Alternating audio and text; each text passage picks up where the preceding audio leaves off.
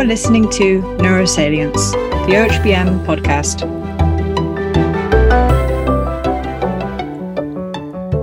Welcome to the Organization for Human Brain Mapping Neurosalience podcast. I'm your host, Peter Bandettini. Here, I interview brain scientists of all types to discuss their work, as well as the latest developments, issues, and controversies in the field of brain mapping. Today's podcast is very special. Functional MRI is a profoundly successful and powerful technique that many of us use. It's still developing and adding to our insight about the human brain. While MRI was developed in the late 1970s and early 80s, it would be another decade before it was realized that MRI could be used to detect and map non invasively human brain activation. My guests today, Ken Kwong, Bob Turner, and Ravi Menon, were among the first who showed this capability. Ken's successful experiment in early May of 1991 was arguably the first. Ravi, who was a key player in the Minnesota group, had produced solid fMRI results by the summer of 1991. I had my first successful experiment in September of 1991. Bob Turner was a key player in his physiologic manipulation experiments in, in cats. He collaborated with Ken uh, on his first work, and he also showed results of his own at 4 Tesla at the NIH shortly after. And we were all there at the Society for Magnetic Resonance Imaging meeting in San Francisco in August of 1991 when Tom Brady, who headed MGH, the MGH NMR Center at the time, first showed in his plenary lecture a crude but stunning and actually jaw dropping uh, brain activation movie, uh, the first one shown in public uh, using fMRI. And that was uh, uh, at that moment, the moment I saw that, I was in the audience. Uh, I knew that I wanted what I wanted to do for the rest of my career. So we have them all here to reflect on those uh, very intense, very heady days, and also to reflect on what led up to their findings, and a little bit of reflection on on the present state and the future of fMRI. So, just to give you some quick background, uh, Dr. Ken Kwong has been you know, conducting MRI research at the Mass General Hospital since the late 80s when he pioneered diffusion imaging as well as perfusion imaging approaches. He's currently associate professor at the MGH Martinos Center. Dr. Bob Turner, he actually trained with the inventor of echoplanar imaging, Peter Mansfield, among others. And while working at the NIH, he was actually a staff uh, scientist at the NIH. He performed those first critical experiments demonstrating bold contrast, as well as obtaining his results at 4 Tesla using his home built gradient coil. One of Bob's major contributions to the field was his early work in gradient coil design, which remains fundamental to what we all do right now. From 2006 to 2014, he was director of the Department of Neurophysics at the Max Planck Institute for Human Cognitive and Brain Sciences in Leipzig. And he's currently retired and living in Cambridge, England. So, Dr. Ravi Menon was a postdoc at Minnesota, as I mentioned, and a driving force uh, uh, in the effort to produce functional images uh, using at their institute a, a highly challenging non echoplanar imaging approach at 4 Tesla. He's been a steady contributor to fMRI method development ever since. And uh, he's currently a Robarts scientist and Canada Research Chair in Functional Magnetic Resonance Imaging, co scientific director of Brains CAN, which is Canada First Research Excellence Fund, Excellence Fund, scientific director of the Center for Functional and Metabolic Mapping, and professor of Medi- medical biophysics, medical imaging, and psychiatry at the University of Western Ontario. So we're, we're so lucky to have them all here. And all of us have known each other uh, for about 30 years, and we're all good friends. And we're all talking at, on this podcast about one of our favorite subjects. So enjoy the conversation.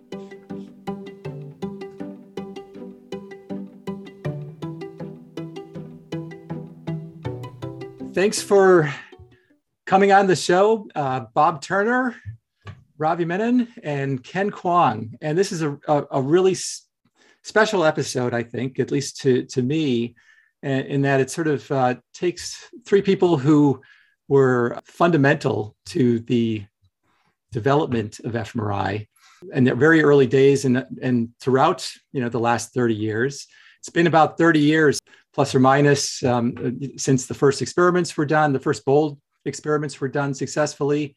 And so it's a good time to sort of uh, revisit that.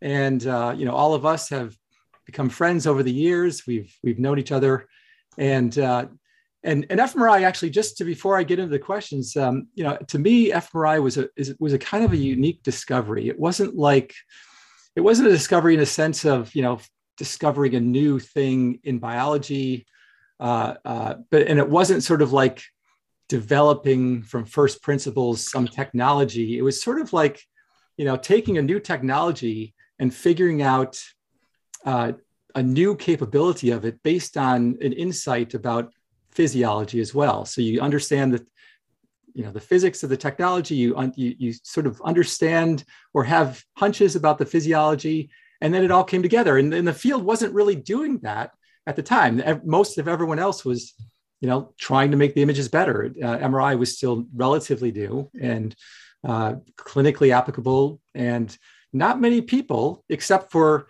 you know the three of you and, and maybe about maybe 10 other people were thinking along those lines but um, uh, and, and, of course there was a little bit of uh, serendipity involved and so i just like to start off the questions um, just by uh, uh you know just saying that you know all of us you know we're, we're thinking hard about this. And all of you i was just a graduate school student i was trying to figure out what to do. Um, but where you know maybe talk about a little bit the very beginning and and you know what was the combination of serendipity and you know things that you were working towards to make you optimally ready uh, to to to make this insight and discovery so anyone can start off first. Yeah i, I suppose i can i'm i'm the oldest guy here so. Okay. Um, so my um excitement about the possibility of mapping function in the human brain really was started back in 1978 when I read a paper by in Scientific American by Lassen and Ingvar using xenon as a tracer. And it, it struck me quite forcibly then that that would be a very interesting thing to do. But this was even before I got into MRI. Um, but um, um, it, it, was in the circumstances. Um, I was starting to get very interested in in brain function in relation to social anthropology, because I've been studying anthropology and doing fieldwork in uh, community study in, in social anthropology, and I was starting to wonder just exactly how universal um, uh, the operations of the human brain actually were across across cultures.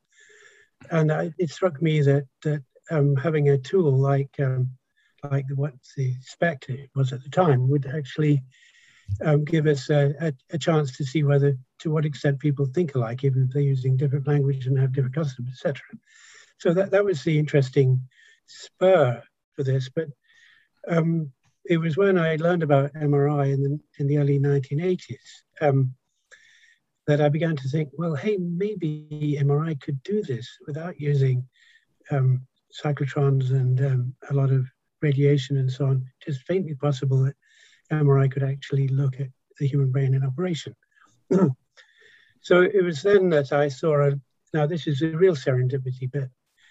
Uh, I, one Sunday afternoon, I was at, actually at the beach in East Lothian, and um, I had a copy of the Sunday newspaper with me, the Observer, and I was just idly scanning the back page of it, which had jobs on it. And there was this job going with Peter Mansfield at Nottingham. And I, I thought to myself, well, that would be very interesting to, to do. It was only a two year temporary lectureship. Um, but it might give me the chance to learn something about this technique, which I've been hearing about. And actually seen an MRI scanner in Edinburgh, one of the very first to be installed already. So I went down to Nottingham and immediately fell in love with EPI when I saw it in operation. And um, so that that that was a, a, amazing thing to see this tiny little ad in this paper, which changed my life. And um, so yeah, serendipity. serendipity.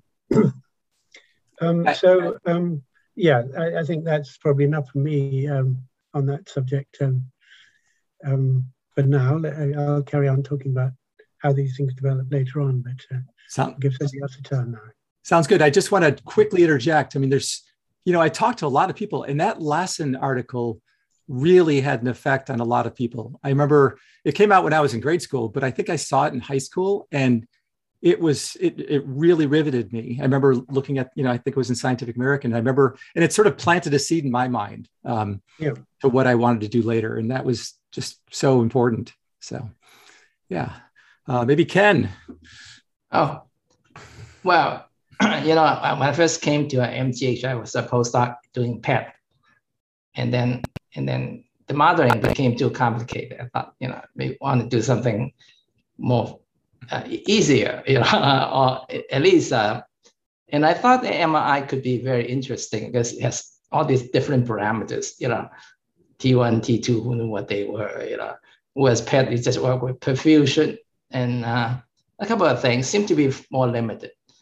So I, I, I switched to MRI. And then one thing I realized was in MRI, there was no ready way to measure perfusion. Of course, in PET, perfusion is the thing, you know, was the thing at the time. So, so I, from the beginning, I was looking for a way to measure perfusion with MRI. Maybe, when was that? 80, 88? Uh, can't remember when I moved from PET to MRI. You know, I think 87 I came to MGH. Yeah. so, but but it turns out I wasn't doing perfusion the beginning. I was doing diffusion with uh, Daisy Chien, right? Daisy was a graduate student at the time and uh, and I didn't know any. By the way, I didn't know anything about MRI when I moved to MRI. It's just uh, they were the same imaging technology. That's all I knew of. And I went to talk to uh, uh my boss, uh, you know, at, at, that time, and he said, "Okay, yeah, just come on in and try to see what you can learn." And uh, so so there was Tom Brady at that time. Yep. And anyway, so I, I did diffusion for two years and I thought it was pretty successful. And at that time, I but accidentally I found anisotropy because uh, Daisy was trying to image me as a subject, and I happened to turn my head one way, and my uh, corpus callosum was it no internal capsule looked completely different than when I turned my head the other way. So there was an accidental discovery of uh, diffusion anisotropy with MRI, I think it was 89. And so it was very successful. And then uh, Daisy even published an abstract on it, but she didn't publish an article uh, because then she went to Germany for postdoc, right? Which was unfortunate. Yeah. Uh, for us anyway, because we, we missed a lot of opportunity and diffusion. So then I, and after Daisy left, I, uh, uh I was still focused on trying to, in addition to doing diffusion, I was trying to do some more thing about perfusion. And then um, Le article came out, right, on the IVIM. And everybody was very excited. Yeah, there's finally a way to measure perfusion, maybe, you know, uh, small, small uh, capillary change, signal change. Then, then, then, then I decided to re reproduce it and at that time, most of my uh, work was done on animals like uh, rabbits. And so, and I, I happened to be working on a stroke model, you know. Uh, so I, I, that's one of my earliest work was in stroke uh, in animals, not in human. and um, then anyway, so then I said I want to reproduce uh, Le Bihan's work. Maybe it, it show me something. I, then I I ran some CO2 because I read somewhere, I forgot where I read it. Oh, hold on a second. Oh, sorry. No problem. Um, God damn. Anyway. Okay. That's all right. I hang up my phone. There's an edit. and where was I? I was talking about uh, oh, uh, the IVIM. Yes. So I ran some uh, CO2 experiment, and I didn't remember where I saw that CO2 was good for uh, increasing blood flow. I, I did learn that. Then surprisingly, the, the biexponential that Le Bihan talked about, that when you increase diffusion, uh, perfusion, you will see the uh, uh, larger uh, first part of the biexponential. I didn't see any change, you know, and I knew that CO2 should yeah. change flow a lot. Then I decided that the, the, the, yeah. the two biexponential really due to CSF mixing, has nothing to do with perfusion. Go ahead. Uh, Bob, yes. You want to say something?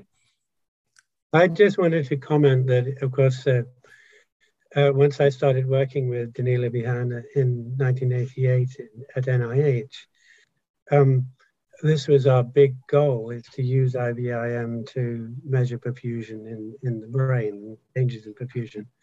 And it was very, very frustrating because actually to use IVIM to measure flow in the brain, you have to have really, really high sensitivity.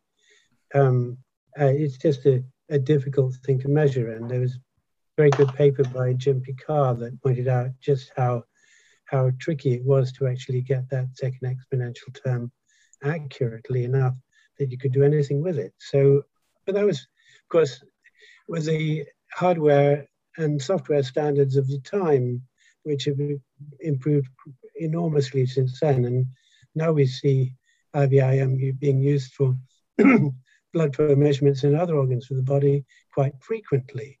Yes. And that, that's great, but it, it was just a tough target to do it in the brain. Yeah, just to just to clarify for everyone listening who's who doesn't know what IVIM, it's called intravoxel incoherent motion, and put forth mm-hmm. by Denis Le Bihan. We actually just interviewed. I actually just interviewed Denis a couple of weeks ago, um, and it's essentially you know using very small diffusion weighting and assuming random mm-hmm. orientation of capillaries mimics diffusion. So if you're sensitive to very rapid diffusion or slow flow through capillaries, it you know any changes in that would show up in IVIM, but it's incredibly hard. So yeah. Anyway, and actually, I was also when I was before Bold, I was trying to do IVIM in a completely you know way that was never would never work. So, um, but yeah, Ken, go on.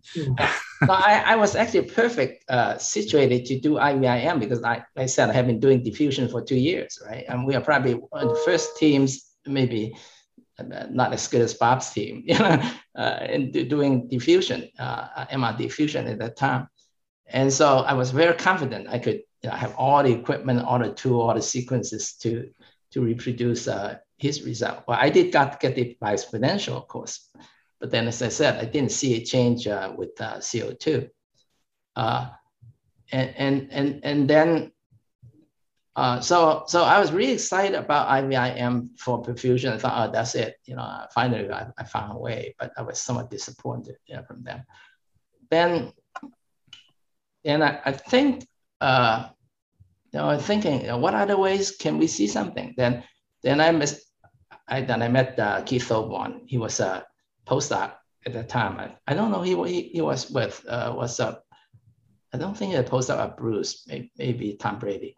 Uh, for some reason, I, he was a very nice guy, but uh, we haven't done that much work together. And he, he, he was talking to me suddenly, oh, you know, something about uh, deoxyhemoglobin T2 star, you know to be honest, I haven't read his work at the time. I don't know what he was talking about. then he's kind of mentioned in passing, you know, when we had a casual conversation. And I realized that maybe, you know, there's a marker in the deoxyhemoglobin that we can we can uh, do something about blood flow. It's strictly just from that conversation. At that time, I haven't uh, read about Seiji's work. Uh, to be honest, I, I, didn't know. I hadn't had a chance to read Seiji's work yet. So yeah. the hemoglobin idea and relate to uh, blood, something about blood, not just a blood flow, but something in the blood. Uh, to me, uh, I learned that from Keith, right? I also recall yeah. uh, reading that you had a meeting in Chicago where uh, you had a uh, you you were talking to Bob about something uh, re- related to that. Um, yeah, I would go with that. Yeah. That was after I, I talked with Keith on the other yeah. Now, then of course, uh, everybody was thinking that with the oxygen hemoglobin, with um, a change in blood flow, increase in blood flow, the brain would go dark, you know, because the, the, the it causes a loss of signal, right? It, a T2 star. Uh, so, so I was kind of thinking right, run the experiment and because I was doing CO2 already, so I knew I, I, I could test whether the thing works, you know. And in fact, before the uh, uh, human work, I did uh, do uh, CO2 work on animals. I, I think part of that work was in the paper, in the, in the, um, in the original paper. So I yeah. mentioned that the, there's a curve uh, graph on CO2. So I was doing CO2 long before I did human, at least a year, maybe uh, several months before I did human. So I was expecting I would see a flow change uh, when there's more flow, more volume, I see a change, a drop in signal, right? Then I went to uh, that conference, uh, the predecessor I, ISMRM, you know, it's SMRI. I can't remember what that conference. Yeah, yeah. Uh, where Bob had that poster, right? Then that was uh, April of 1991. It was. yeah, yeah, yeah. And then again, like I said, I, I didn't know about Seiji's work at that time. So when I look at Bob's poster, to be honest, I didn't even see Seiji's work on his poster because I saw was Bob Turner's you know, work. And then he, of course, he, he showed the, uh, uh, uh, the, the, poor animal under hypoxia. You know, I thought it was like choking the animals. the signal instead of going down, it went up, you know, and he explained why, you know, uh, in, in the poster. So I ah, then maybe I should expect the signal go up, you know. So that's certainly uh, uh, Bob's paper that gave me an idea what to expect in my signal, right? I think most people, like I think uh, Peter, you mentioned you expect the signal to go down too, right? I yeah, I was looking forward to. Go. I wasn't sure when I saw Tom Brady's movie which way the subtraction was. So, yeah, uh, but, but know, even Ogawa suggested briefly in his paper that it might go down. Uh, yeah, and, and my yeah. first notes were always subtraction of of the uh, task from the baseline, not the baseline from the task. yeah, yeah, it was it was paradoxical, but the, the effect of, of hypoxia on the cat brain was really to make the grey matter go very dark. But what um, I remember struck Ken when he when we were discussing the data I was showing was what happened when you restored the oxygen to the to the cat instead of breathing pure nitrogen it was then breathing the normal mixture. And that's when the signal overshot. That's when the signal came back up and it went up to a higher level.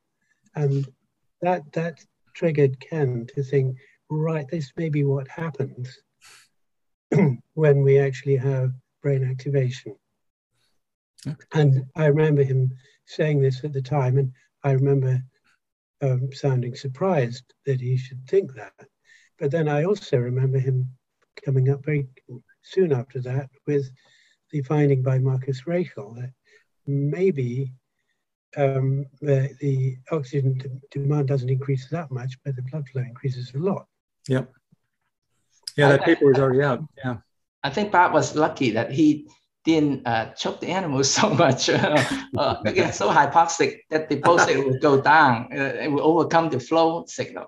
So he did it just right. So that you see the initial uh, flush of increased blood flow, but not so hypoxic that you, you lost oxygen so much. You know, so it was so, somewhat of a, uh, bit of luck that we saw this go up. Of course, you know, but but do you ex- expect the signal to uh, both to, to have gone up after under hypoxia before he did the experiment? No, it did, but it never did go up in under hypoxia. Did it? It, yeah. only, it only went up after the hypoxia was over. Yeah. Yeah. Mm-hmm. So, but anyway, so, so to finish my story, then uh, after I saw Bob, I at least had an expectation where the signal would go, you know. So then, then we, since I did see or the CO2 uh, with CO2 or this rise at that time we didn't call the O signal, just rise in MI signal with a uh, gradient echo uh, EPI sequence. Of course, thanks to EPI. Without EPI, I would not have done it, be able to do anything. I don't think I would have the sensitivity to see things because I did run the regular gradient echo sequence, uh, and I didn't see any change. You know, uh, at, Yep. least 1.5 T. You know, Yeah. You And multi-shot and 4T was better, but uh, 1.5 I didn't see anything. So so so the coincidence to make this whole thing work is EPI for, for our, from our center. Without EPI, I wouldn't have seen anything. Then we decided, to, since I seen an animal with CO2, I saw the MRI signal go up. So I do, oh, something must be changing with the blood flow. Then I want to do some animal experiment, a human, human experiment. And then that's where the method come in. It was a single experiment, immediate success, you know, one, one, one run. Uh, and of course, the visual stimulation, thanks to uh, Jack, right? I mean, he already did the visual stimulation. We know what to do to activate the brain. It's very simple. Uh, and so that's where it came from. But I'll, I'll let uh, uh, Ravi talk about his experience. Yeah. Yeah, Ravi. Yeah, so so my perspective was was quite different than the the way Bob and, and Ken came at it. Um, you know, I, I came into my master's at the Montreal Neurological Institute with an NMR background already. Um, I was kind of a poor student, and I so I volunteered for a, a PET scan because they paid uh, five hundred dollars, um, and I was still kind of thinking about, you know, what, what would I do for a thesis project and everything. So I took part in this PET scan and, and the number of lines they put into me and, and, and the little radiation detector they were measuring my thyroid and all, I decided, Yikes. yeah, exactly. So yikes, I don't want to do PET. Uh, so instead, I, I did a project in relaxometry um, at, um, well, became probably the first field dependent strength um, relaxometry study completely by accident because it was a, a Philips half Tesla system. Uh, which quenched halfway through my thesis, and it was replaced with a one and a half T system. So I had to redo all my measurements. And so I had, you know, just manganese chloride and all these uh, phantoms that people used to use and, and simple phantoms for T1 and T2. And then I went off to, to do uh, my PhD with um, Peter Allen, another Nottingham uh, alumnus uh, who was at the University of Alberta. And, and that work was, was more structural. Um, it was multi-exponential analysis of the water signal um, in crayfish nerve cords and cat brains and things like that. And um, that's where myelin water fraction imaging came from. So we were able to show that the shortest T2 component um, corresponded to water in the myelin layers. And I showed that with electron microscopy. And I I showed that if you desiccated the tissue, or actually I did this in, in logs and lumber as well, Yep. that you could make that component uh, go away. Um, and in, in the lumber studies, uh, in the wood sample studies, that was done at such high spatial resolution with a with a gradient that Paul Callaghan actually built, a one-dimensional gradient where I could do radial imaging um, you could actually see directly where that water was coming from. So at the end of my PhD work, which was all imaging, um, you know, I was looking around uh, for a postdoc, and, and Peter Allen has suggested that I should probably learn some spectroscopy. So, you know, I wrote to George Radda and Paul Bottomley and, and Truman and uh, George Shulman and all, all the classic names. And I got offers at all those places. Uh, I'm not sure it was because I was any good, but I had my own money. I had a fellowship, so anybody will take you at that point. Um, and this guy who I'd never heard of before, Kamil Ugurbil, um, uh, I was told that you should maybe go talk to him because he's going to get this very high field MRI scanner. And um, he's very interested in cardiac spectroscopy, and, and this might be the place to go. And so I met uh, met Camille at a at a SMRM meeting, and we talked, and I liked him. He was, uh, you know, uh, he was not quite forty, I think, at the time, uh, maybe 39. And um, so I decided, okay, I'm going to go to Minnesota, and Minnesota was relatively close to Canada, so it, you know, it seemed like, you know, not not too far from home. Uh, and so I went to Minnesota to to do my postdoc, and Kamil um, got the 4T. The 4T was damaged in transit, so I actually did quite a bit of initial animal work on his 4.7T. Um, and that's when I first heard of, of Bob Turner um, because I was trying to get EPI to work on that scanner. And Bob had written this very clever application note for GE CSI Omega uh, animal scanner that had all the tricks of the trade in it.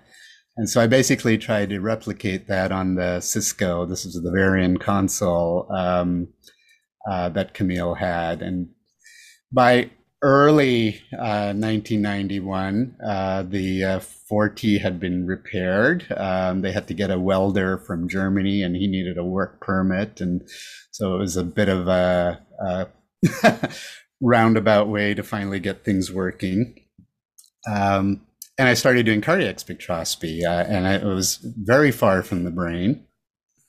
But he had mentioned to me Seiji's work. They had known each other from uh, their days at Bell Labs and had been talking about using high field imaging. Uh, well, what was then ultra high field uh, was now just high field, I guess. Um, imaging because this so-called bold effect was was going to be amplified at higher fields. And uh, but of course, being there to learn spectroscopy, I was kind of thinking of it more from the spectroscopy angle. And in fact, it theoretically could work in spectroscopy. So, what I think almost nobody knows is the fact that in myoglobin and hemoglobin, there is a peak that is way off from water, whose amplitude and, and line width depends on oxygenation. Aha, see, I'm surprising a bunch of people here. Bob may know it because Bob knows everything. but um, it's a very, very tiny peak. It's very, very hard to see. Uh, you can see the effect in muscle, um, but nobody has ever reported this in brain, even to this day. And um, so I was thinking about it in that perspective. But of course, Seiji had used Flash.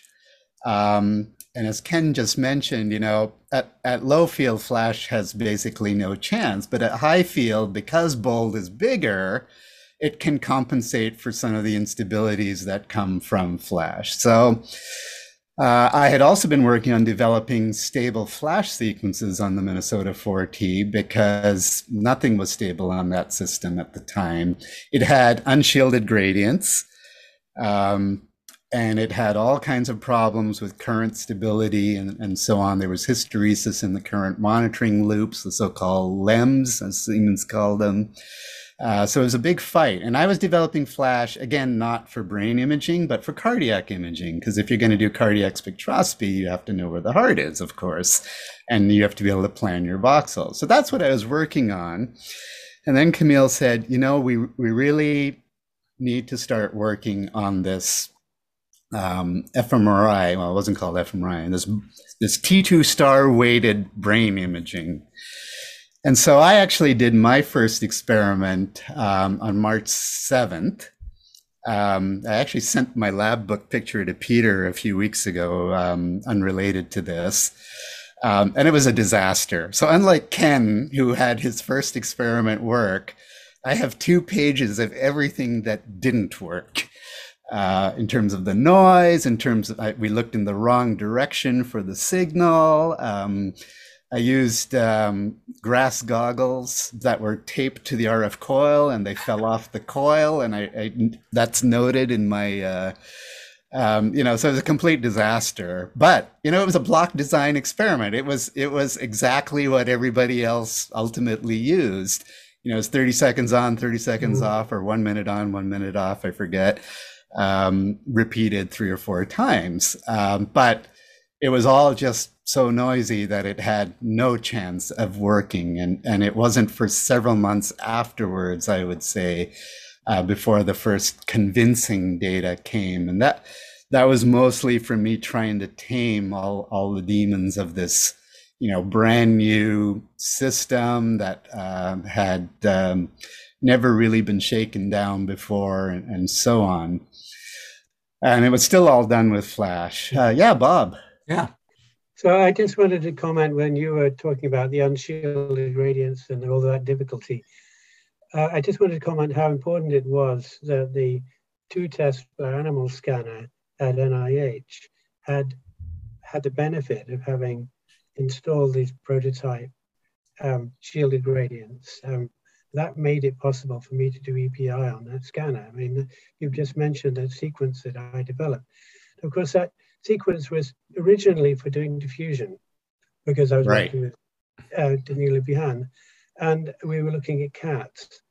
And it was really, this is the other bit of serendipity I could mention, which is that it was the, the occasion when I carried on scanning after I'd euthanized the cat um, using a, this was a gradient echo EPI sequence with diffusion gradients, but um, there was bipolar gradients. Um, so I found that to my surprise, not only did the diffusion change, the slope of the diffusion, you know, versus B curve change, but the intercept changed mm-hmm. uh, when the animal was dead. So it was like gray matter went dark. And then that was the moment when I realized, hey, this is what um, Seiji Ogawa was talking about. Yeah. That, yeah. That's so what, that's what inspired me to do the hypoxia experiment that inspired Ken. So um, that, that's that's the train of yeah. So uh, the interesting thing about that the sign thing is so so Seiji had talked with Marcus Raichle, um, sort of in this intervening time from when when I had first tried an experiment, um, as well as David Tank, and um, was beginning to think that this this mismatch between flow and oxygen might actually, you know, make the signal go positive instead of negative. But we we still weren't entirely convinced on that.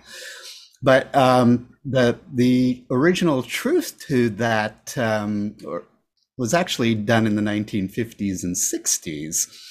If you look at Wilder Penfield's surgical notes, uh, when he was stimulating the brain, uh, you know, prior to uh, excision of a temporal lobe or something, so he's doing his precortical mapping, he wrote uh, that when he stimulated the brain, that the brain blushed. And what he was referring to was the fact that the blood got redder. So he was doing an optical imaging experiment. And of course, even at that point, people knew blood got redder when it was oxygenated. And so anybody who had read Penfield's surgical notes would know that when there was brain activity, there was hyperoxygenation. Uh, but of course, that was all lost to time for the most part. Yeah. And, and so nobody noticed that. But uh, any student of that would have realized it.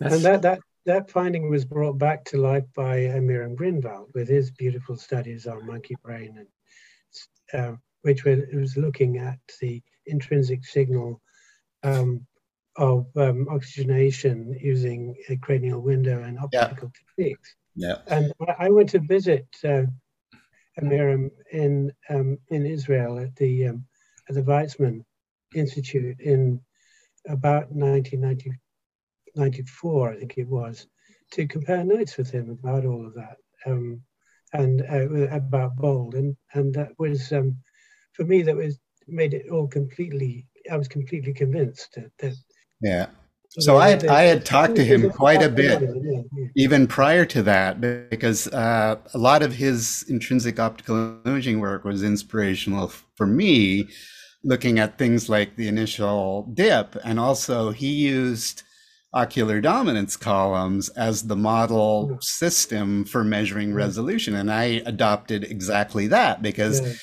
I figured if it if it works for optical imaging, we need to make it work for bold because otherwise this technique isn't going to be all that great at a high spatial resolution, which of course was the advantage of MRI over PET.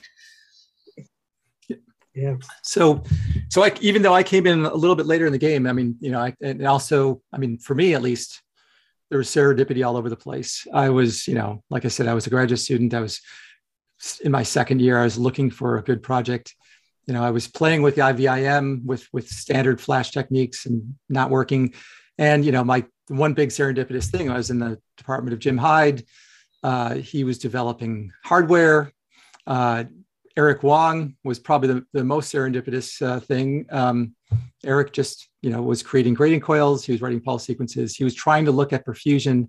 And, you know, it was interesting right before the ISMRM meeting where, where Tom Brady gave his talk, uh, you know, I was working on ways of, you know, having B factors of 50 and trying to do subtraction images wasn't working.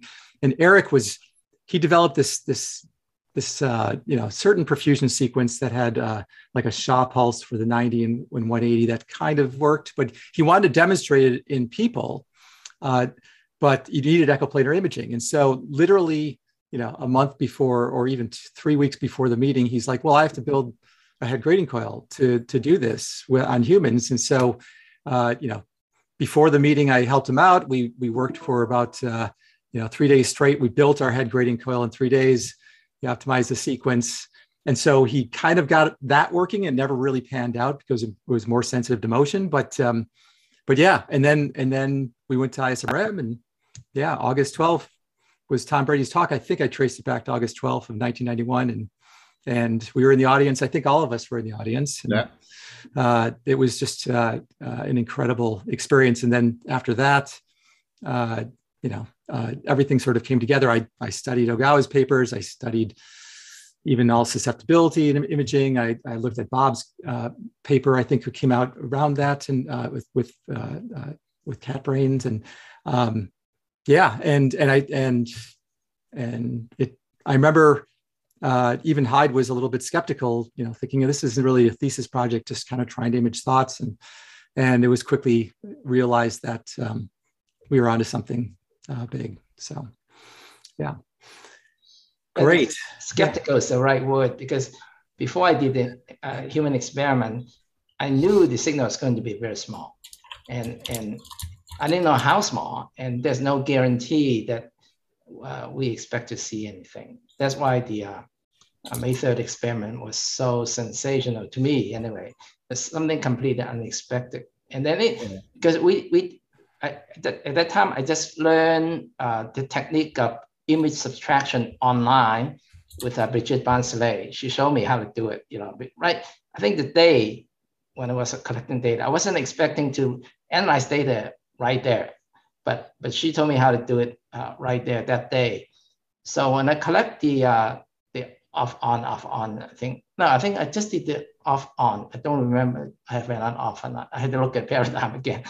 Uh, so, and I could analyze it right away, and you could see the visual cortex just light up.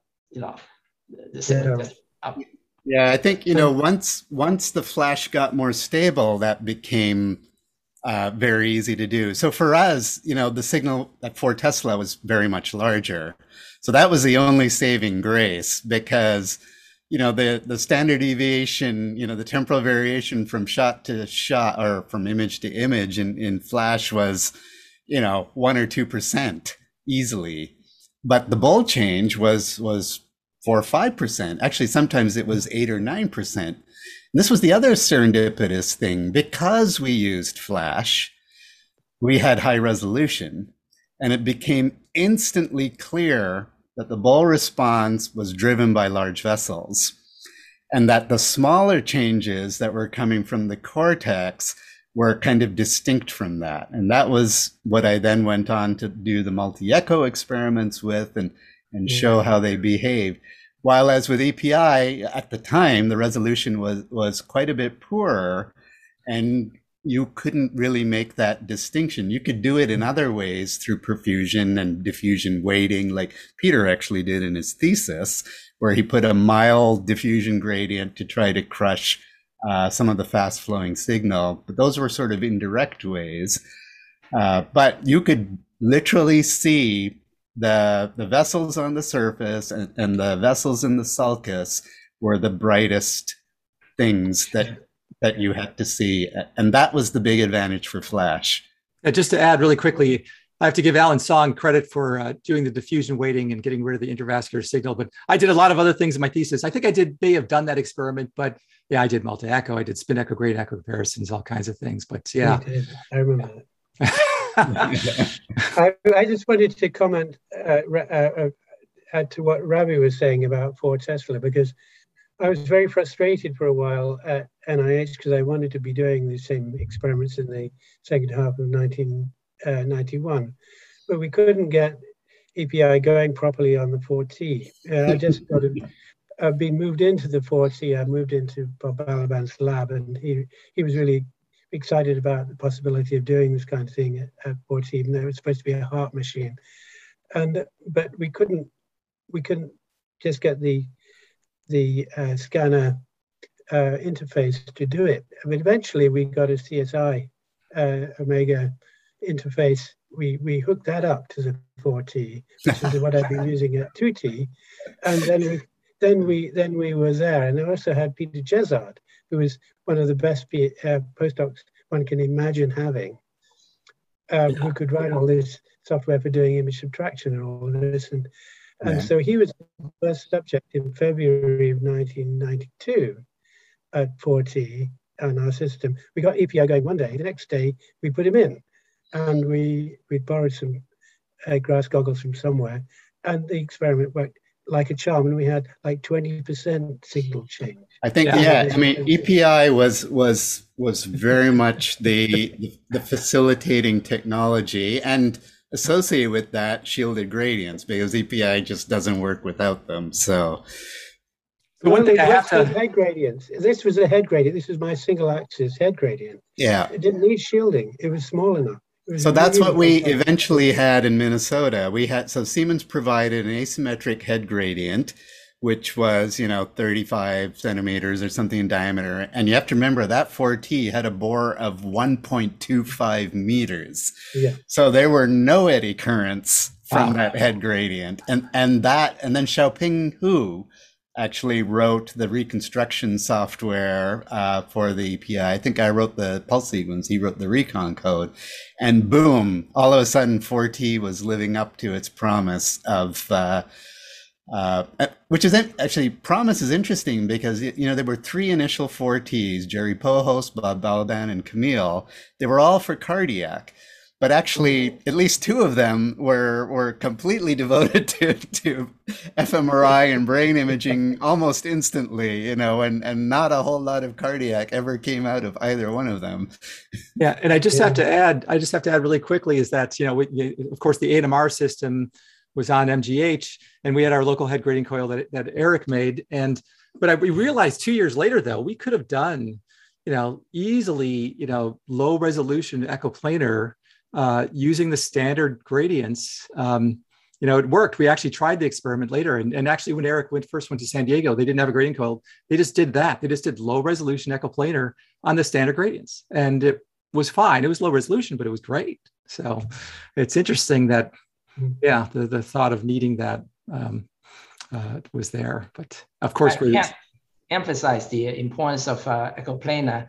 I mean, had there been no ANMR echoplanar at our center, I definitely would not have been able to do anything because it's like, uh, uh unlike uh, Ravi's uh, 4T, when I ran the uh, flash, uh, flash, all I saw was big vessel, as you said. But because I didn't know about Bo at that time, I thought that as inflow, right? And also inflow, I'm sure plays a role, you know, uh, the T, T1 weight inflow. And then it dominates everything. And it's impossible to tell, you know, there's something in the visual cortex, but you don't really know. Is it really yeah. something or just a large vessel, you know, coming in, inflow? So I would have completely uh, lo- uh, been lost in trying to do something with it. So, yeah, and that T1 stuff really, I mean, for a long time, well, a long time, for a few years anyway, certainly people, there was still a lot of controversy over, you know, whether fMRI, I'll now call it, was was actually bold effects or inflow effects. Because many people using flash and, i think jens frahm was a good example were using fairly high flip angles. And of course, you were getting very strong T1 weighting in that case. Uh, and so, you know, there were a lot of sort of inconsistent results. And when I did the multi echo experiment, we used a very low flip angle because we were worried. And we could see the M naught intercept. So you could tell what was increase in blood volume or or blood flow, uh, depending upon what you did with your flip angle, and what was T2 star based on the multi echo decay. Uh, and again, that was easy to do with Flash because it's easy to do multi echo experiments with with Flash. Um, they would never have have worked had we not had shielded gradients by that time, though, because it was just too noisy otherwise. Yeah. I also want to uh, uh, talk about the early experiment. I want to give credit to David Kennedy on, on the uh, May 3rd experiment because because Jack didn't, for some reason, I don't know why Jack didn't come to uh, that experiment, but I always knew that I didn't want to do re, uh, do Jack's experiment because he used Gado, right? I, I did, didn't want to touch an external uh, Gado stuff. And then uh, and and so I didn't know what the visual cortex is to be honest, because I didn't participate in Jack's experiment, and so so I had to. But I, of course, David Kennedy was on the team, Jack's team, so I had to bring him down. See, look, you know, where is the visual cortex? Where's the brain? You know, well, I knew where the brain is, but where, where's the uh, all that? Uh, so so without him, I wouldn't even be able to isolate the slice. Because at that time we can only do single slice, right? uh, we're not doing multi-slice, mm. as far as I remember. So he helped me find the visual cortex. So I, I could identify it, then we could run the experiment. Otherwise, again, that would not work. So for that, that night, that particular night, everything came together perfectly with very little effort from me. We just ran it with uh, David Kennedy's help, uh, Richard Poncelet's help, and we just got the results just like that. It's amazing. Yeah. So just out of curiosity, so you know what was all of your feelings i mean I, I, can speak for myself but what was all your you know when you saw those first results and you kind of hit you that you were convinced it was real and you're kind of thinking you know the implications what was your you know what was your feeling what would you do that we went we went for a drink um, we went to a bar called sally's which was very close to the cmrr uh, with our subject um, who uh, was this interesting kind of stoner dude, um, but who, who, hung around the lab. Uh, sorry if you're listening. I don't think he's in science anymore, but we wouldn't let him have a drink because we were worried that if we went back and tried to reproduce the experiment, that, you know, things would fail. But we had kind of a separation of responsibilities by that point. So um, either Seong-Gi Kim or I were typically running the scanner, uh, and David Tank was doing all the analysis. So that's why I almost never have any results in my lab books. I have only lists and lists of problems and things that I needed to work on. But yeah, we went, we had a drink. We were absolutely 100% convinced, uh, but it wasn't the first try like in Ken's experiment. It was probably the, you know, 10th try uh, even though we were doing all the things right, uh, it was just overcoming the, the scanner instability. And then we went back and did the experiment again and it worked again. And so we were very convinced. And that was before the ISMRM. So we knew, um, even when Tom gave his talk, I mean, we had data that looked just like that. Actually, it looked nicer because it was higher resolution. Uh, so it didn't look quite so pet like. And, yeah. and that's what you told me when we met in the airport. Yes, in San Francisco. yeah. And I remember how how uh, how disappointed you were that you weren't able to talk about those results yet. I, I was actually more excited that I was meeting Bob Turner, but because it's only this guy I had. I mean, I'd seen his talks, I'd seen him get up and you know ask really interesting questions at conferences, and I'd read several of his papers by that point. point and I knew the gradient coil papers I knew from even before because I'd built a gradient coil as a graduate student in Peter Allen's group. Uh, but it wasn't target field. Um, I mean, I gave up on target field and just used simple Maxwell pairs and stuff. But so I knew this guy, this giant in the field, um, and I was just we were sitting in the airport waiting for our planes, and I was happy to be talking to I was a postdoc and talking to you know the great Bob Turner. so the whole the the bold thing. But you're right. I was quite disappointed. I was I was sad because I knew we had results, but we didn't have a platform to present them. Yeah. Yeah. Yeah. Ken, how about yourself? Uh, oh well, well, of course I was happy because. Uh, who can't be happy when you see a result right away, right? How yeah. rare is that? You know, it's so. Uh, oh, I take it back. I when I did animal experiment CO2, I saw result right away too. So, but I didn't expect to see it in humans so quickly. And it, as I said, I didn't expect to see anything because the who knows, it could be one percent, two percent, and the noise could be really huge. You know, the fact that I did see something so clearly was uh, certainly very satisfactory.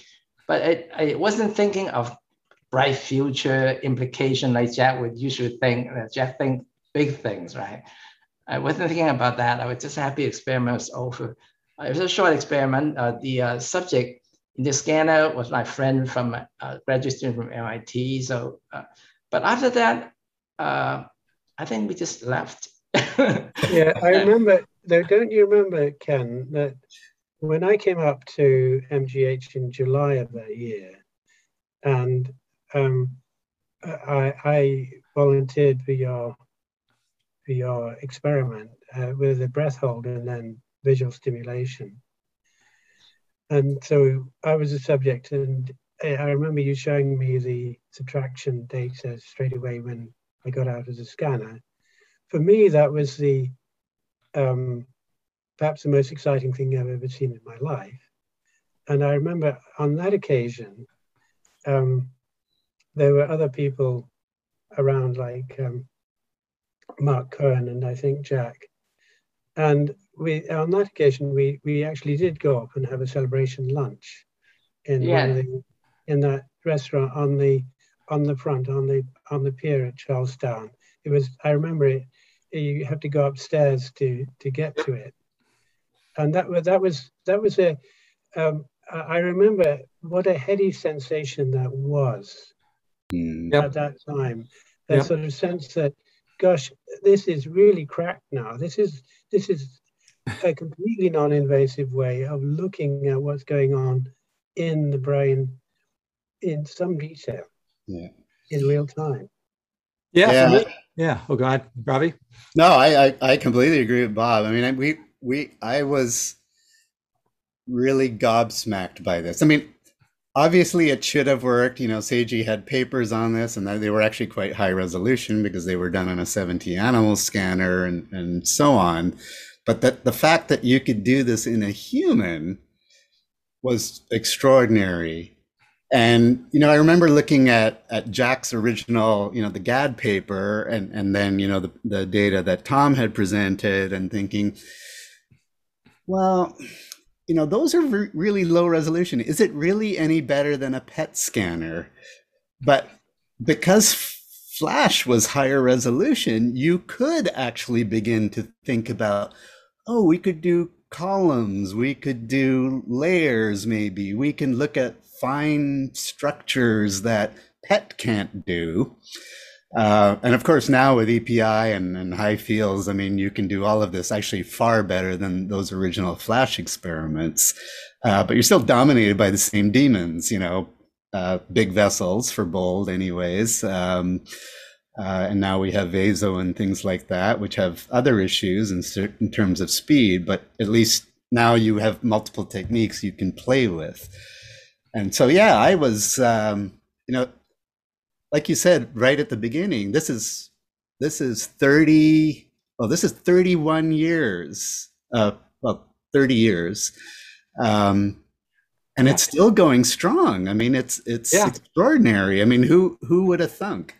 Yeah so I mean, right for myself too. I mean, I remember, I remember actually the first results were great for me. I mean, I, were, I mean, maybe the second results, but then they were pretty good. But I remember doing one really clean experiment of just right hand, left hand, and then both hands, and then you know we had just revised our RF coil, and it was like, and it just looked beautiful. And I remember I was by myself. I was actually processing the data in the in the basement of GE, and and uh, and and I you know would see this movie and I when I saw this movie it's like it was just overwhelming it was like oh my God, well, I, I, have a thesis project. That's great. I, you know, I can work on this, but then, uh, right. I mean, the, I just, I felt like I would never tire of, and I still have never tired of looking at the bold signal, the fMRI signal changes. I always, it's a thing of beauty for me. So, um, yeah, let's go on. A, let's go on a little bit. Um, uh, so, um, just to just to go this a little bit, take this a little bit further. So, um,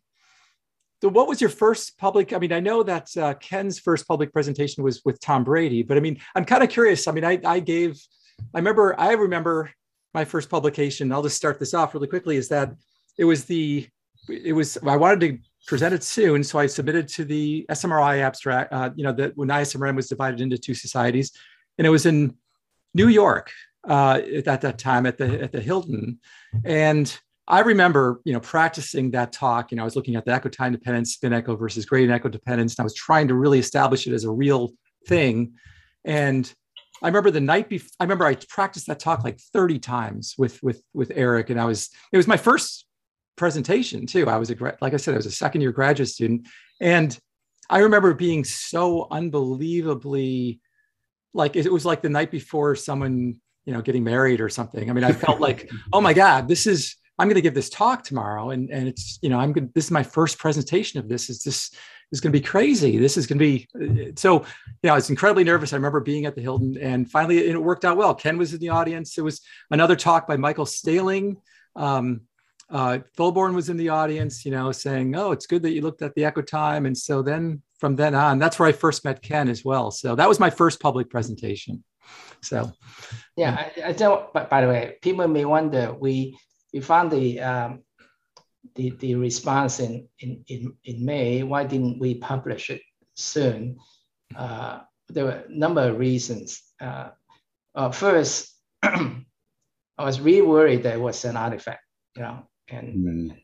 that's why I wasn't too happy. I thought, oh, that could be just uh, an artifact. So next couple of days, I was actually uh, turning on the goggle on the Phantom, you know, and see. we we did exactly the same experiments because I thought it could be the grass goggles that were somehow right. interfering with with the signal. So, although looking back, it wasn't likely. If there were a case, the whole brain would light up, right? Not just uh, just the visual cortex. So, but didn't think of it at that time and then I, I did uh, Mark Cohen and another person, and then of Bob came and he was one of the best activators. Uh, so that really nailed the. You know, but then I had uh, several people, right? And I was pretty sure I could publish it. And then Jack said, "No, you cannot publish it." I think he was thinking that it's just a reproduction of what he did, or at least mm-hmm. phenomenally speaking. And he didn't think it was good enough. So he kept on asking me to do some other experiments. Like uh, in, in the paper, we, we, we changed the uh, intensity of the uh, checkerboard, I think. Uh, and, and, then varying things, and he wanted me to try the motor thing. And then it's kind of you know delayed when you do more and more experiments. So, and then of course, uh, you probably read it that uh, when we try, when I tried to submit the abstract to ISMRM, and I knew I personally brought it to the airport before midnight, you know, to yep. beat the deadline.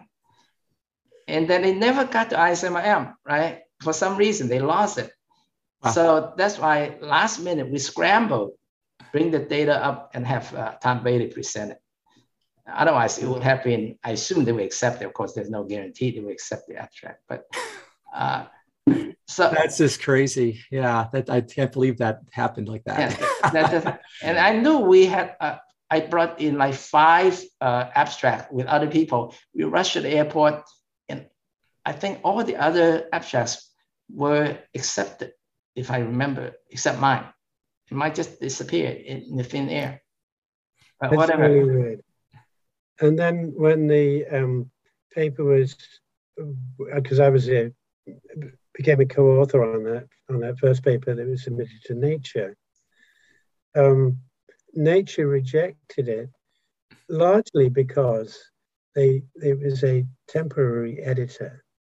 The the main nature editor had retired and they had not appointed a successor yet. Hmm.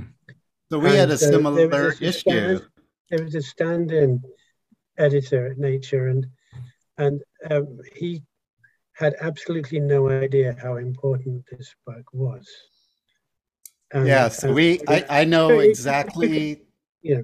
It's the probably the same one. Uh, I'm not sure whether he was stand-in or not, but we also submitted to Nature. So unlike Peter, uh, both MGH and Minnesota were a little greedy and and uh, thought this this is where we should go. I didn't even know any better, but and so we submitted. So it, it was uh, Charles Jennings was the editor at the time um, at Nature, and he he didn't even send it out to review because, uh, as far as he was concerned, the science cover from the previous year was was it, and and you know this didn't matter. But I know many years later.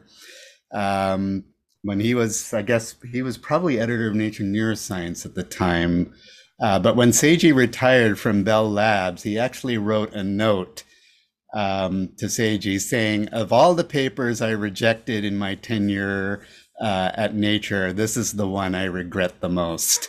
Uh, it probably would have equally well applied to the MGH one, but you guys weren't retiring yet. Uh, a few years later, after the FIL got going in London, uh, Charles Jennings came to visit us, and I had the enjoyable experience of scanning him, uh, Oh. analyzing, analyzing his brain, and picking out uh, activation in MT um, for a moving a moving target. So, and he had a, a slightly banana-shaped brain, as it turns out. His if you take an axial section, he his his his um, um, hemispheric interhemispheric fissure was slightly curved. I just still remember that. But we he was able to put his his brain on the first issue of Nature Neuroscience, which he become editor. mhm. And so that that's that little story. Um, but he did apologize for the uh, uh, failure to um, uh, for that uh, the um, MGH submission to get reviewed properly. Yeah, well, I suspect they were both on his desk um, at more or less the same time. So, I mean, it was obviously a, a deliberate decision based on the fact that science had already published, you know, as far as he was concerned, the same thing a year earlier, you know, on the cover, no less. And so he didn't see the advance in something that was non-invasive, I suspect. And uh, that's never- incredible. yeah. That's that's that truly is an incredible. Uh, I mean, I can't even imagine, right? That oversight, uh, saying, "Oh, this is completely non-invasive." And sure, it's looking at brain activation, but but yeah, it's interesting. in, in a sense, I can see that because nature always wants something kind of sexy, novel, uh, you know, kind of make the news. You know, if it looks like had been published before, why bother? You know, Yeah. From, from Yeah. that go, yeah. Yeah. Well, MRM doesn't care about sexy, so there you go. Right. They just, yeah, I just remember, right, just, um, you know, trying to write it up as fast as I can and getting good results and trying to be convinced. And, and it took me a while to go back in the literature to really look at the models. Um, uh, I remember, you know, digging into, you know, Fisel doing susceptibility modeling and trying to really come up with a, mo- you know, an explanation for why this should happen. And right, I'm looking at Peter Fox's uh, work, yeah and and then it was ready to go and i just like i said i wasn't even really thinking i you know i was really just a second year graduate student this thinking i just i would love to just get this out fast and not even thinking that it was i would i knew it was high impact but i didn't think oh i'm gonna i didn't even it didn't even actually to be honest yeah it didn't even occur to me i just submitted to as a communication to mrm and that was it and um Yeah, Yeah. we cited Peter Fox in, in the paper. Uh, and I, I should say, I, I didn't mention the paper, of course, but, but you know, JAXA talking with Peter to, to kind of give a model to why the signal would go that way. So Yeah, yeah. The the the oxygen extraction fraction, um, right, went went down, and and I and I remember trying to sort of put numbers on that, and and thinking, okay, and then Yeah, Yeah. and we had, you know, we'd we'd been Seiji had already been thinking about that a lot, and and we were working on simulations on on our you know slow sun computers, and you know, the year after we had this biophysical journal paper that had a lot of details, and it it was it was a different angle than what people. Uh, so Bob Weisskoff was doing something similar, mostly with contrast agent as opposed to blood.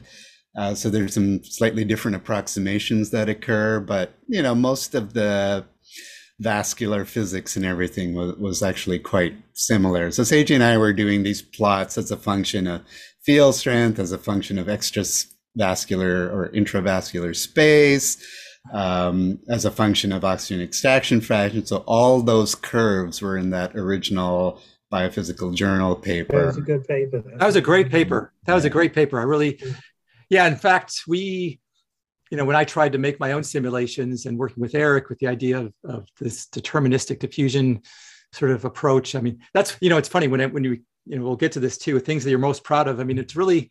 I remember I programmed up that simulation. That was one of the hardest things I did for my thesis was I was just learning C at the time, and so I mm-hmm. programmed up as I was learning C, and and uh, um, yeah, matched up. And but that that was a great paper, the biophysics journal paper. But coming back to this this mismatch between the oxygen extraction and blood flow, I think it wasn't until um, Rick Buxton came up with his his his his work um, that it became really clear that why it was that blood flow had to increase so much to give the, the right amount of oxygen at the mitochondria. Yeah. It was it, because it was a passive process it, that uh, that moved the oxygen from the the red cells in there. So you had to have an excess of it mm-hmm. um, to get enough um, oxygen to to make the um, the the um, um, the, the Krebs cycle work properly. Right. Um, yeah, but again, this was you know some of the oxygen probe people, and and you know the optical methods have gotten much better now, the fluorophores and so on. But even back then, and uh, I don't know whether Rick was was motivated by this or not, but there was a literature uh, really arguing about you know what is the the PO2 at the mitochondria. And, you know, some people said it was zero, some people said it was five millimeters. Uh, but I think the general feeling was, as Bob said, that you needed to increase the, the gradient to push the oxygen out. But not everybody, that was certainly our view, but I don't think in the biological literature that that was so well accepted at the time. Uh, but Rick picked that side, and and and that's what he put into his his model. Yeah. yeah. So, so just uh, let's let's uh, fast forward a little bit. Um, we've already been, but you know, we certainly have time to talk more. But what I mean, all of you have been contributing to the field for the past thirty years uh, continuously. Uh, eh, uh, what are some of the things that that you're most proud of as far as what you've done uh, other than the first discovery, you know, um, uh, you know, beyond that, what what what do you think would be like the, you know, something that you said, oh, I I did this. This is what I'm most proud of, as far as further on in the field with fMRI. Um, well, I, I there's I, a lot I, of things, and it's all continuous. But uh, I'll start because it's kind of is is one of the things that made so many other things happen, and I'm proud of the shielding equation which uh, uh, specified how you can shield gradients so that you can switch them fast enough to do EPI. And that was the main reason for developing um, active shielding for gradient coils. That, that goes right back to working with Peter Mansfield in the 1980s. Yeah. But I think that goes but as, that, as, yeah. as we talked about when we were talking with, with uh, Franz Schmitt and, and uh, Peter and um, in the previous podcast, I mean, that shielded gradient influenced far more than just EPI. It changed oh, sure. the face of clinical imaging as well. Yes. yes. And anyway, just to, to go down my own list, I think um, um, apart from um, you know the, the, actually showing that that Bold worked at NIH and getting uh, uh, all of the NIMH people um, who are interested in brain imaging very excited about that. I think that it, it, it I, I was I was particularly proud of the paper I wrote in 2002 about draining veins, uh, showing just how bad the problem might be. And um, uh, basically, it was a reassurance to people who are doing cognitive studies that it wasn't that bad a problem. If you actually wanted to do the kind of studies that uh, Ravi's been talking about, yes, of course it was a problem and had, you had to do something about it, but it, it, it gave you a kind of um, uh, the worst case scenario, which wasn't too bad. And then um, I think um, uh, other things that I've done over the over the years, I'm, I'm quite proud of the um, uh, mapping uh, myelin uh, using proton beam spec um, imaging, showing that um, there's this beautiful correlation between T1 and myelin density. Yeah. I think that that that's something which I think is going to have huge implications in the future in terms of how we interpret fMRI data. Yes. That it gives us a handle on exactly where we are in the brain. And that handle has still been used far less than it should be. Um, if we can't associate function with neural substrate, we can't really make good models. Yeah. Yeah, there's I see more work going in that direction, but you're right. Um, and and it's, and it's interesting too because there's different approaches of looking at myelin directly with extremely rapid sequences, looking at the rapid decay uh, versus just looking at um, you know dividing T2 T1 by T2 or T2 star to look at you know indirectly my, myelin water. Um, uh, but either way, right, the whole idea of trying to combine cytoarchitecture and myeloarchitecture with if you want high resolution, you have to do something simple, and T1 is a simple way to do it. Right, right, right. I completely agree. I, I, forgot to mention that, of course, uh, before I did the T2 star uh, deoxyhemoglobin, because of my interest in perfusion, my first experiment is was actually with uh, Detre's uh, ASL, right? Uh, arterial spin labeling. Uh, yeah, yes. And I, I did a fair amount of work uh, on that uh, for, for, years. But even today, I, I, think there's still some problem in the mixing the BOLD effect and the uh, uh, ASL effect. Yeah. The sequence.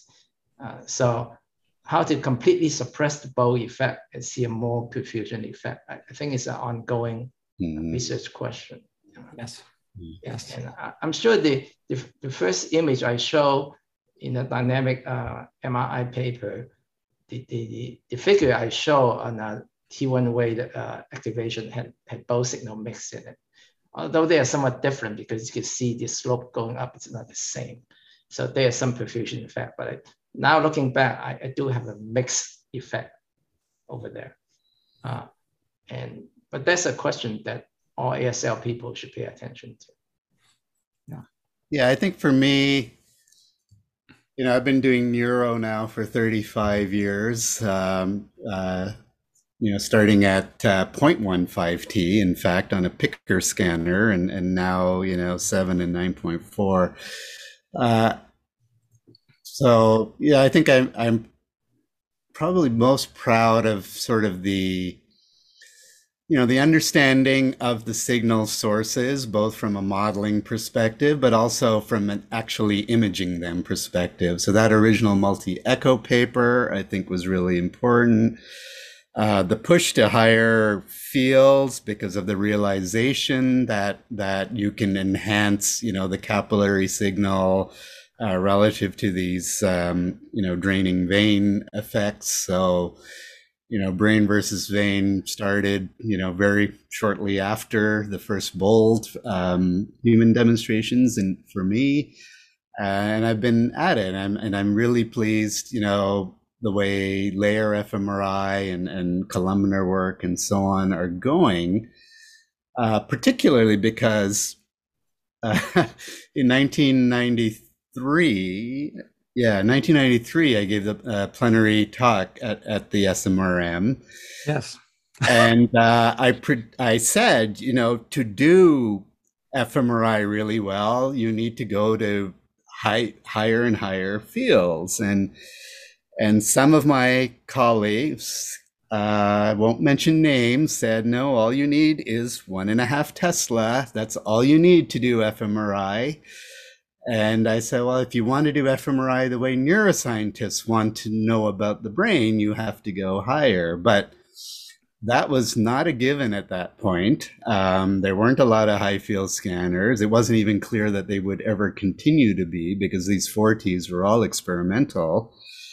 Um, and so, you know, I feel, you know, vindicated in some way that uh, mm-hmm.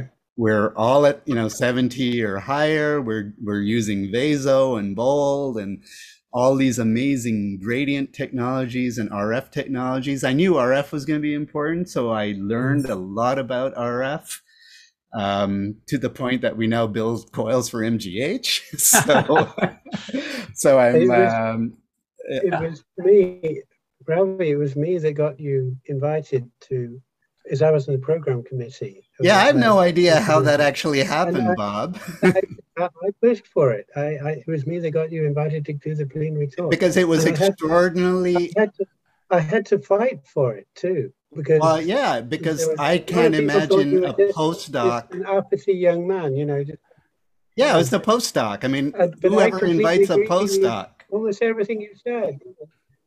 Yeah, yeah well, I remember. Bob was the chair of that session, I remember, and um, uh, yeah, it was. You know, who would ever invite a postdoc to give a Monday morning plenary at, at the society? Uh, so, thank you. I guess I didn't know that. Yeah, I remember listening to that, and I remember my reaction. You know, is less of the content, but I mean, the content was all great. But I mean, my reaction was like, "Wow, he has." You were saying things in such a way that was like, you had a lot of guts to, you know, you're putting things out there um, that I think that were that uh, probably you know. Um, well, you have no frontal cortex as a young person, right? So you can say it was all, but it was all true. but it, yeah, you were splendidly brash. You were. Yes. Uh, I remember that I well. Appreciated it. Many people didn't. yeah, many people didn't. I mean, the pet people were quite upset. I know some of the, you know, people who were still working to have tea at the time were were quite upset. Uh, and uh, well, field needs more people like that. Yeah. Here, here we are. yeah. On the question of high field, I forgot was uh, was it uh, Mark Cohen who wrote the paper that high field doesn't help because the noise will go up the same way as your signal goes up. You know, uh, and hmm. it was a uh, very interesting uh, uh, view. But of course, now we know that the the, the resolution becomes so much better at high field, so it contributes yeah. a lot. You know? Yeah, I think I mean Jens. Uh, I don't remember Mark being so against it, but I I do remember Mark Raichle being very much against it, um, because he he was arguing that you know Bold was dominated by vessels, and it was the way he was doing it, uh, which was also at low field. And and I remember at, in St. Louis they had the chance to buy, I think, one three T or three one and a half Ts, and he went with three one and a half Ts. interesting. Well, that's an interesting question. So, um, right. So, you know, obviously, uh, going up to high field, and you know, we keep on going higher. We're trying to get 11.7 Tesla. Uh, you know, is there, you know, so even now, uh, it, you start to feel that there's a plateau in what is optimal? What do you think is optimal um, as far as the future of field strength is concerned? Uh, Let's say we have the resources to do Peter, this. do you hear anything about Keith Thulborn's high field? I haven't heard anything that years ago. Oh yeah, that's right. What happened? Oh, it, it had a Bruker console on it briefly uh, because I think GE did not want to instrument it. And then I have no idea what happened. Yeah, I have not heard about I haven't heard about it in years. Yeah. Yeah. And I know, right. I mean, there's obviously the the, the one in, in Paris and uh, uh, NIH. We're coming back. Hopefully, be ramping it up soon. And uh, um, right, and they're even talking about 14. Well, I think I mean smart smart people are always going to figure out how to get around some of the problems of these. Uh, I think the case for us, and maybe we painted ourselves all into a corner, is neuroscientists want to use these tools right away, and they're not ready for that prime time. You know, when I watch, you know, how developments occurred in Minnesota over the decades, you know, from the time you first got a scanner to the time it was really truly ready for prime time, it's half a decade to a decade sometimes. Um, and so the neuroscience advances that will be potentiated by your 11.7 or Kamil's 10.5 or, or the, the one at Neurospin, uh, these will probably be, you know, closer to my official retirement date, even if I'm like Bob and keep going. I, I think I'm worried about the physiological limit though. Like I did some work on inner ear, right, at 70. And we know at certain angle of your tilt of the head, the, the bad effect will go away. Otherwise, the room will be spinning one way or the other, right? Unfortunately, you just have to adjust your head tilting certain angle, then then be fine. But that may be hard to because it's individually uh, different. Each person has to tilt at a different angle. Yeah, and so, there are eye movement issues coupled to that vestibular ocular. And we've had one of my mm-hmm. colleagues, Brian Corneil and Joe Gaddy, have measured this in the magnet with a binocular eye tracker. And you can measure them at 7T. So, so depending upon the precision of your vision experiment, what Ken is talking about will also be important there. Yeah, I think the calculations that David Feinberg did, which got him his big grant for the for the um, new gradient coils and his, his scanner in, in Berkeley and the um, um, uh, really high um, uh, 1, 128 um, receive channels and so on. I think I think those calculations are right that actually you can soup up the 7 Tesla to a point where you've got really fantastic resolution. You've got 0.4 millimeter isotropic resolution for for for fMRI, which gives you a lot of power for layer dependent studies. Yeah. And and yeah. you can of course do drop dead beautiful structural scanning, which allows you to look at the bands of Baillarger, the myelin layers in the cortex in many different places, and therefore get a, a kind of a dead reckoning, a real fiducial mark of where you are in the brain. And then we can start to do some serious system level modeling. And that hasn't really got into play yet. And so I think that the harvest with a, a properly souped up 7 Tesla, harvest of scientific riches in, in serious uh, neuro, neuroscience and uh, I think Bob is right. I mean, you know, Jens, Jens Frahm It's going to be huge. And once said, they do it, do, do this first. Yeah, Jens Frahm once said that the, the best scanner is the one that you have. That's a, it's a saying that has stuck with me, or the best field strength, I think, is the one that you have. But I, I actually think, uh, uh, and you know, our highest field is 7T as well, that Bob is on the money here. And I don't even think Dave Feinberg has gone as far uh, as is possible. I, I, actually believe that with not more channels, but with with other things that we're working on here, inclu- including cryocoils for human 7T, that you will achieve exactly what Bob is talking about. This marriage of high resolution fMRI on top of exquisite anatomic imaging um, and that may be the sweet spot for cost and and the avoidance of the kind of physiologic effects that Ken is talking about. Um, and I think you know you do have to think about cost because if you want the broad neuroscience community to use these tools, then you can't just have one of these systems, you know, located at, at NIH or, or Neurospin or something. You have to be able to put a hundred or what 200 of these kinds of systems all over the world. Otherwise, you know, the impact that you have is limited. Yeah. And I'm, I'm actually blown away with what's so far, like just along with Bob is saying. I mean, you have the high resolution, you're starting to make inroads with layer fMRI, but even still, the the multimodal, like if you have simultaneous EEG, and then and then the sophistication of the processing, uh, and then modeling what's going on. I think there's there's so much that's just there, Yeah. uh, and it will just explode in terms of the number of insights. Yeah, so I, you know, layer fMRI right now, and Renzo Huber and I have this uh, discussion all the time. I think it's a misnomer. Uh, it's depth dependent fMRI right, Right. now because you get two or three voxels across the cortex. Uh, you can zero pad all you want. You're, you're, it's not layer fMRI, but I believe even at seven Tesla, with advances that are coming in, in things like compressed sensing, uh, in cryocoils, in you know 128 channel RF coils, uh, in special head gradients which don't hit the uh, stimulation threshold. Yep. You put all those things together, and it could truly be layer fMRI. Right. Right. Yeah, and that opens up, you know, an entire vista of questions um, uh, Yeah. with human, you know, with you know, looking at input output and then looking at all kinds of things. I mean, it's just.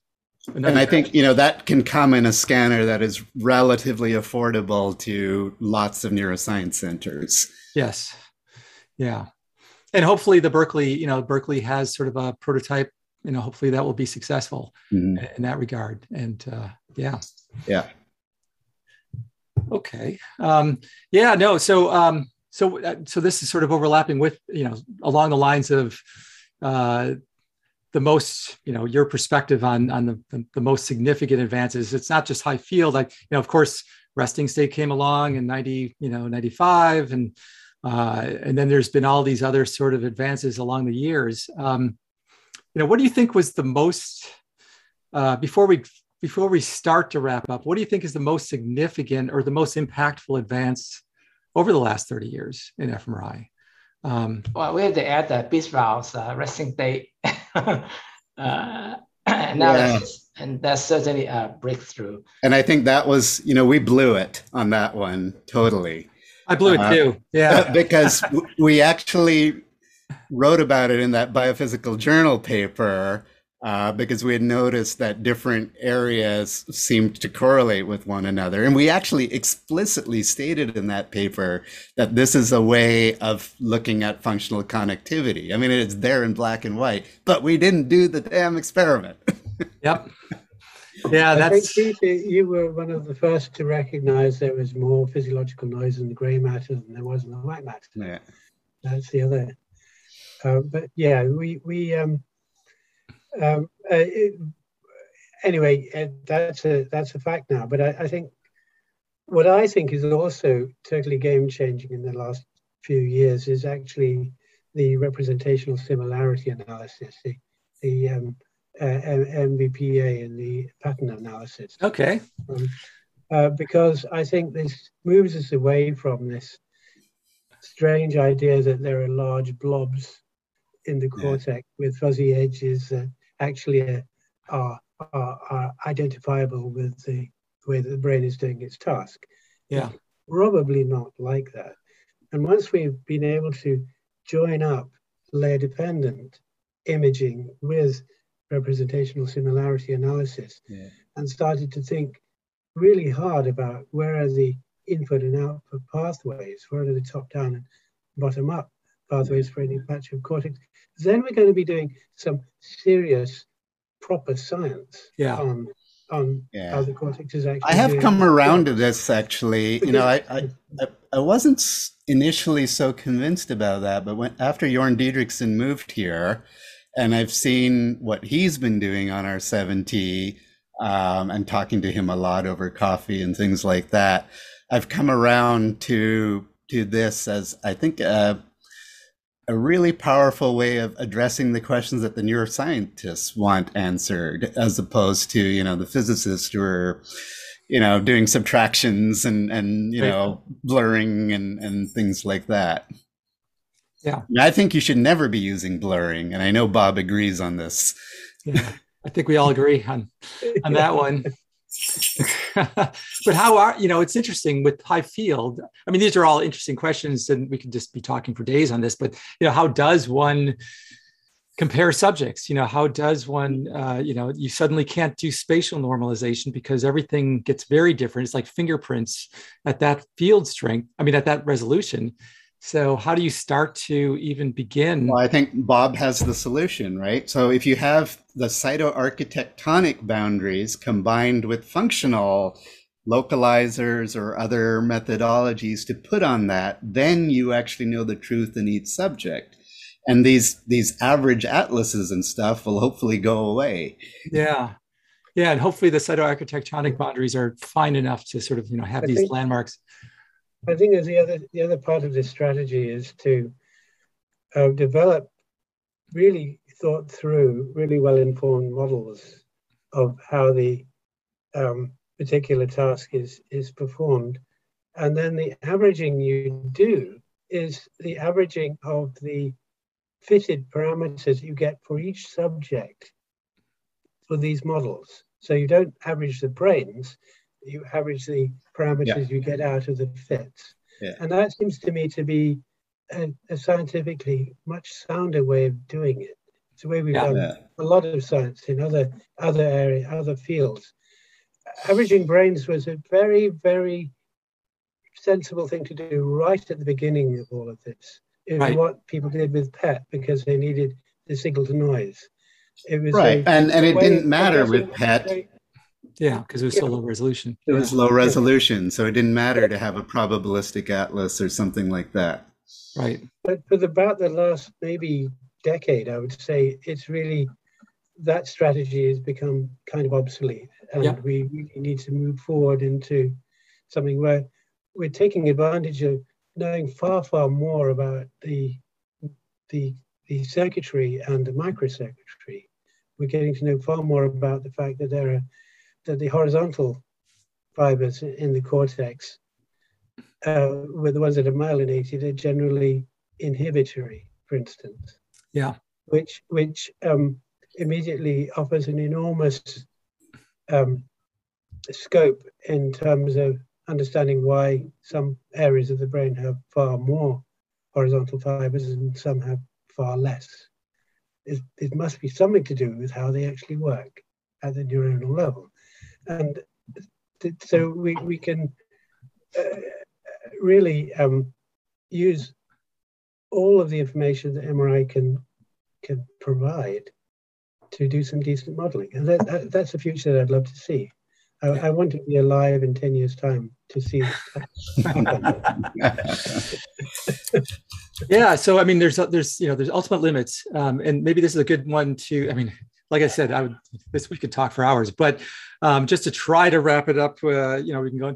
Um, there's there's ultimate limits, and there's these big challenges. I think, like for instance, uh, there was always a promise for having you know this incredible clinical relevance of fMRI, and also to truly help uh, understand principles of brain function. So, what do you think are you know, look, maybe just ask all of you, um, you know, in terms of the potential, do you think we'll get there? Do you think fMRI, and if if so, how will it become more clinically relevant um, in any sort of way, looking at either the physiology or the brain function or biomarkers or whatever, or and truly um, adding to our understanding of understanding the brain? You know, it's already done this, but uh, you know, how, what are, what do you think? Where do you think it will go as far as those two things?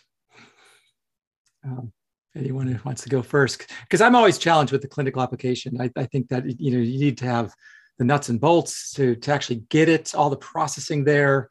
Uh, and there's different types of i mean certainly it's pre-surgical mapping is used now uh, but you know psychiatrists would love to use fMRI clinically and there's there's no applications yet. Um, maybe for guiding neuromodulation it might be useful but um, i'm hoping for more as far as that well i think you need robust it, it really needs to be robust and fMRI is intrinsically a noisy technique unfortunately. Um, you know lots of the studies um, that point to particular you know default mode is suppressed in x or you know area whatever is is enhanced in y those kinds of studies, you know, done on 100 or 1,000 or UK Biobank sample size things, that's great. But then, of course, the challenge, as you say, is how do you bring this back to n equals one? Because that's what matters to the patient. Yep.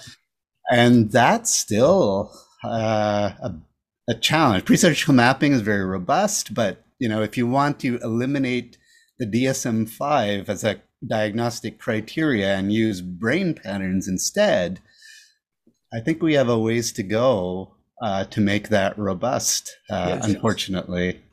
Yeah. Yeah. I, I, think the difficulty is maybe FMI is too sensitive. You know, uh, like in, in the you run a resting day uh, scan, you get different result at the beginning of the imaging session from the, at the end of this imaging session. Huh. And and that that's always true. You know, I, I ran three times, you look different. You know, because it is sensitive to maybe your mood, your your state of mind, your environment at that time. You know, so so so so the advantage of its sensitivity is also is you know challenge how do you get the robust result? Like Ravi said, if it changes, you know, right in front of your eyes. Uh, so I don't know how to do that. Now, of course, you like FMI to be like diffusion for stroke. So every yes. patient look exactly the same, you know. Uh, That's right. That's the model. Yeah. Uh, yeah. How to achieve that? I don't know. Maybe somehow you need to limit the sensitivity to a well, reasonable extent. Yeah. Or, or maybe, you know, obviously ways of controlling things as much as possible. And then after the fact, trying to measure and then calibrate um, as well as possible. But um, it, that's, you know, that's a challenge. I think, I think that, that also there's a challenge when it comes to uh, fMRI and psychiatry. There's a challenge in asking the right questions. Exactly. The challenge, it's an ontological question as to whether psychiatric disorders are natural kinds. Yep. And um, I think we have to, as as brain as MRI scientists, we have to help in creeping up on this question from both sides. We we we mm-hmm. have to help the neuroscientists make models which could explain the behavioral phenomena that we see in psychiatric diagnosis. Yeah. And yeah um, the, the, we then have to try to be able to find clear-cut distinctions between subjects who have clear-cut differences in their symptoms in terms of how the different parts of the brain are actually working, particularly those parts of the brain that we call social brain. Of course, the whole brain is social brain anyway, but there are some which are more some parts of the brain which are more involved in negotiation of boundaries and, and uh, uh, uh, conformity to social rules and so forth.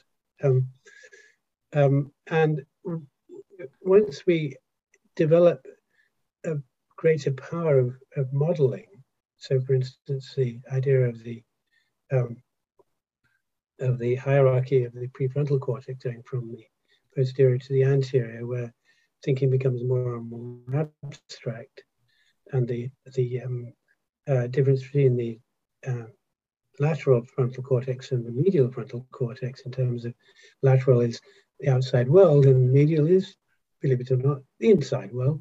Um, once we once we've started to establish those kind of relationships and worked out how that plays out in terms of the microcircuitry and what we can learn from our tools about how that microcircuitry interacts with the function, then we might just possibly be able to define in hand in hand with a psychiatrist what are the natural kinds yeah. that correspond to the psychiatric disorders.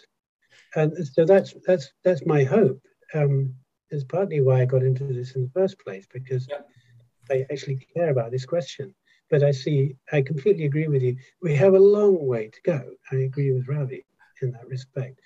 But I think that what it does need is for people to take seriously the quality of the data that we as MRI scientists are already able to offer. And it's not being used yet properly. Mm.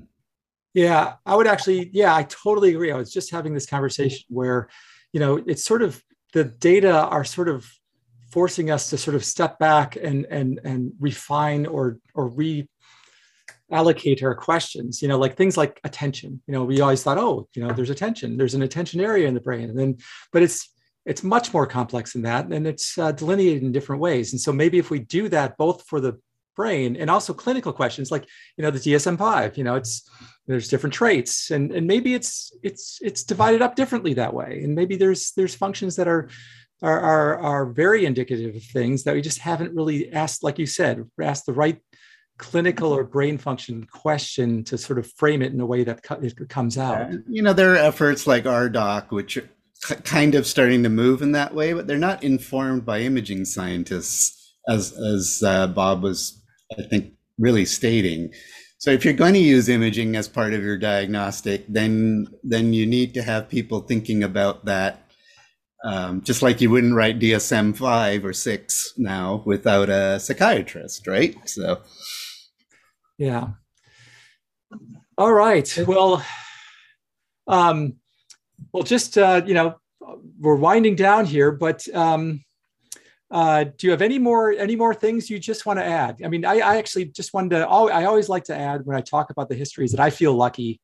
You know, I feel lucky to be in the right place at the right time and trying to, you know, have the opportunity to make the most of this. And I think the field, you know, we're all lucky. Anyone who uses fMRI is lucky. You know, it's a magic, it's a wonderful technique, and it's it works. And um, we're just trying. We're all trying to make the most of it and push it.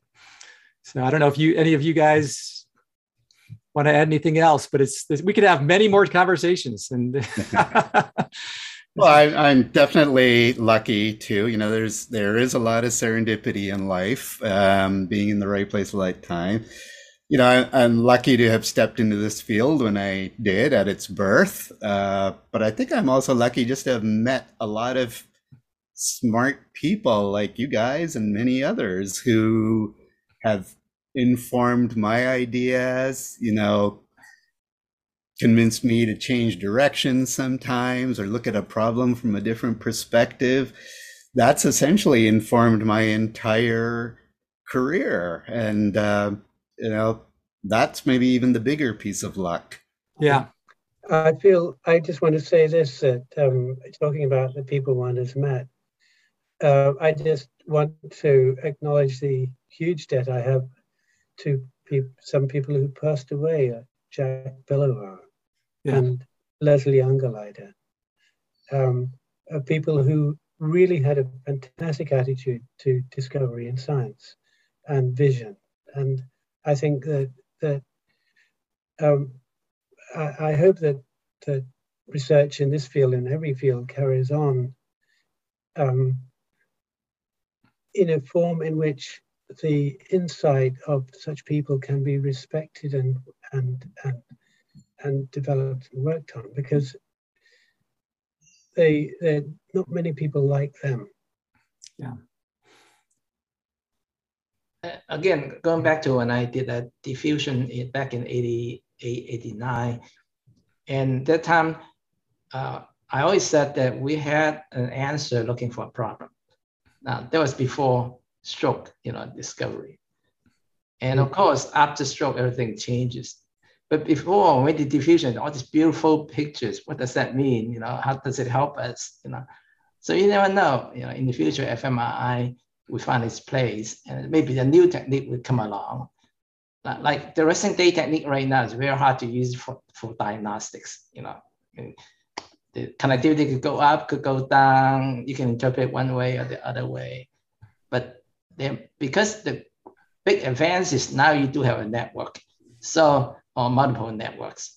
And how we use it, it would be up to the wisdom of the younger generations as well as us you know, uh, going yeah. forward. yeah, it is. I mean, this is the beauty of MRI, I think, you know, that, you know, every five to 10 years, there is a quantum leap you know, so nobody predicted FM, you know, fMRI really, and then all of a sudden it popped on and it hasn't gone away. Nobody predicted diffusion imaging, and all of a sudden it showed up and it hasn't gone away. Nobody predicted parallel imaging, and it all of a sudden popped up, and it's it's been essential for all kinds of imaging, including the kinds we're talking about, and and other things will pop up that you know we haven't even anticipated yet because it's such a flexible technique. I mean, you can only really do one thing with a CT scanner or a PET scanner uh, because their contrast mechanisms are fixed. But yep. MRI is not like that. MRI keeps on giving. I mean, it keeps on. You, Yeah. you know, even still, we don't completely understand. You know, what causes T1 or other other sort of sources of contrast. So Yeah. yeah, yeah. I mean, it's that's that, that really is the amazing part about MRI um, as far as that's concerned. It's so much information still there, and I I totally agree. Um, I'm lucky as far as to to have known to to still be knowing uh, all of you, and and definitely the whole community. It's a it's really you're right. I mean, a lot of there's something special I think about this community is that we're we all kind of feel fortunate and we're all working together.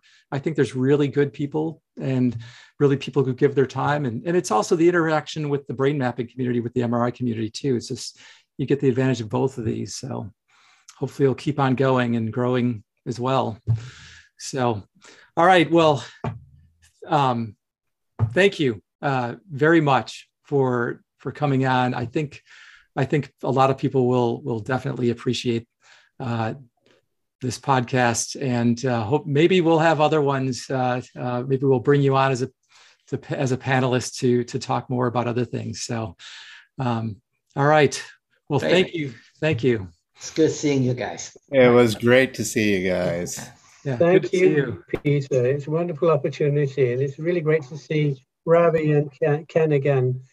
Yeah, yeah. It's I, I, I owe so much to, to Ken. He's one of the best people I've ever collaborated with. yes, definitely. All right. Thanks. Bye bye. Neurosalience is brought to you by the Organisation for Human Brain Mapping. This week's episode was produced by Anastasia Brovkin and Nils Muhlert